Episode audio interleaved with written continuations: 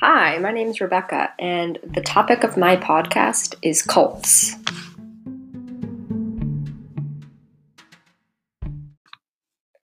I've always been interested in cults, and I think I actually talked about in class how I did a multi genre research paper on cults.